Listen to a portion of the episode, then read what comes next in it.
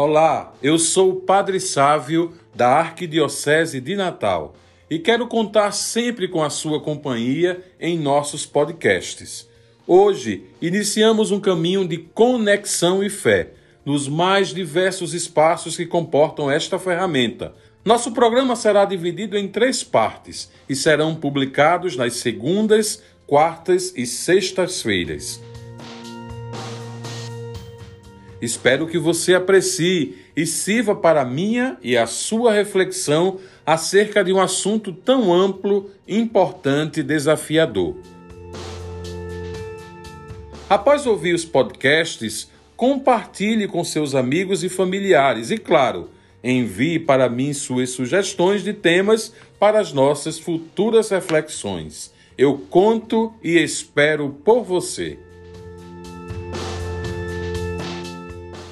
Meus caros irmãos e irmãs, o tema do nosso podcast de hoje é sobre prudência. No trânsito, no trabalho, em casa ou na escola, frequentemente cometemos pequenas imprudências que têm consequências mais ou menos graves. Mas esses acidentes de poucas proporções são experiências que nos levam a refletir sobre o sentido de uma virtude, a prudência. Prudência é a qualidade de quem age com moderação comedimento, buscando evitar tudo o que acredita ser fonte de erro ou de dano. Cautela, precaução, ponderação, sensatez. Essa é a definição do dicionário Aurélio. Ela é uma das principais virtudes, porque a prudência nos ajuda a evitar muitas atitudes impensadas que podem causar danos. A prudência diz respeito à razão humana, faz a pessoa pensar antes de agir antes de tomar uma decisão. Diante de uma situação, avaliamos os efeitos de cada caminho que podemos seguir. Quais os caminhos que levam a um bom resultado, uma alegria, e quais aqueles que oferecem perigo e podem resultar num desgosto. Quando a situação é menos importante e diz respeito a coisas de pouco significado para a nossa vida, pensamos e decidimos logo, porque sabemos que uma ou outra atitude fará pouca diferença.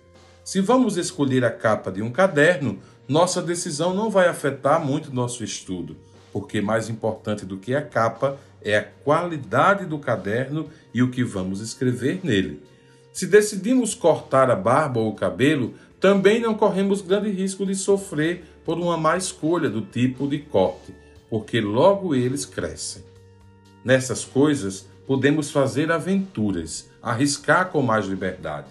Mas há situações que envolvem nossa vida toda, nossa felicidade e escolhas que necessariamente deverão ser feitas. Nestes casos, além de pensar um pouco mais, convém conversar com pessoas mais experientes e confiáveis. Como cristãos, procuramos fazer este discernimento através da oração, do pedido de auxílio ao Espírito Santo. Além do mais, o ser humano que conhece o Deus revelado por Jesus Cristo não quer ser feliz apenas até a morte, porque acredita na ressurreição, quer uma eternidade que seja feliz para você mesmo. A decisão que tomamos em relação ao Enem, por exemplo, para os jovens que vão prestar este exame, diz respeito, pelo menos os próximos quatro ou cinco anos da vida deles, se pensarmos apenas do tempo do estudo.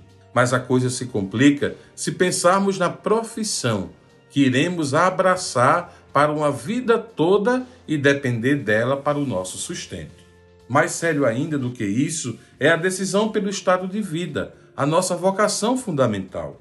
Se nossa consciência nos diz que devemos responder a um chamado de Deus para a vida religiosa ou sacerdotal, há um longo tempo de discernimento cerca de oito anos até que possamos dar um sim definitivo.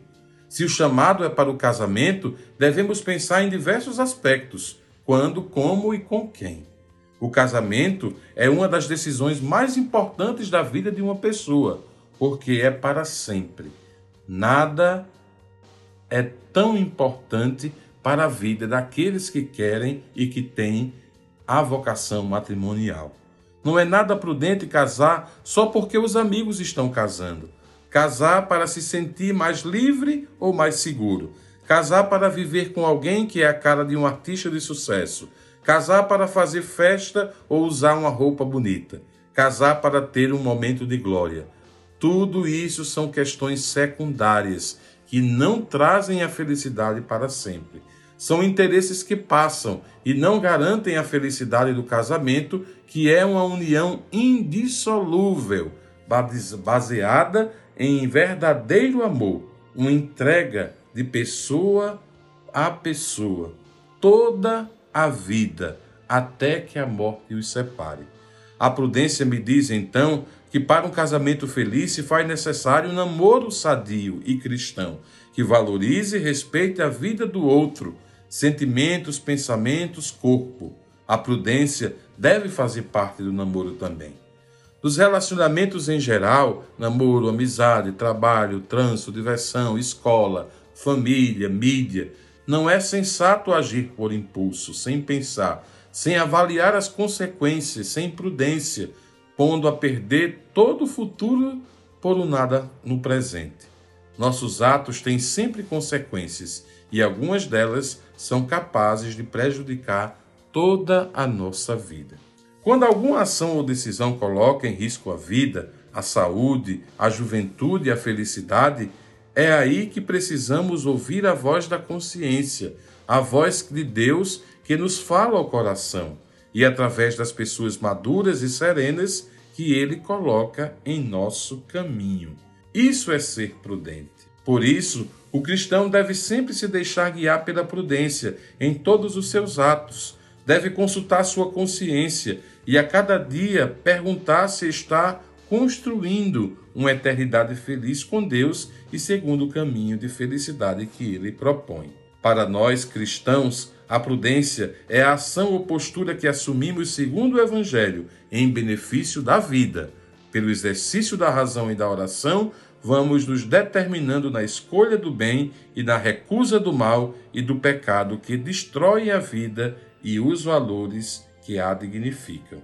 Assim, meus irmãos e minhas irmãs, Jesus nos adverte: sede prudentes como a serpente quem ouve minhas palavras e as põe em prática é como um homem prudente que construiu sua casa sobre a rocha.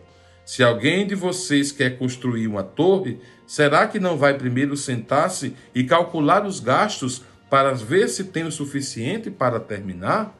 Se um rei pretende sair para guerrear contra outro, será que não vai sentar-se primeiro e examinar bem se com dez mil homens poderá enfrentar o outro que marcha contra ele e vinte outros outros mil, a prudência reconhece os meios necessários para a vida dar certo e para o ser humano chegar a ser feliz. Até o nosso próximo podcast.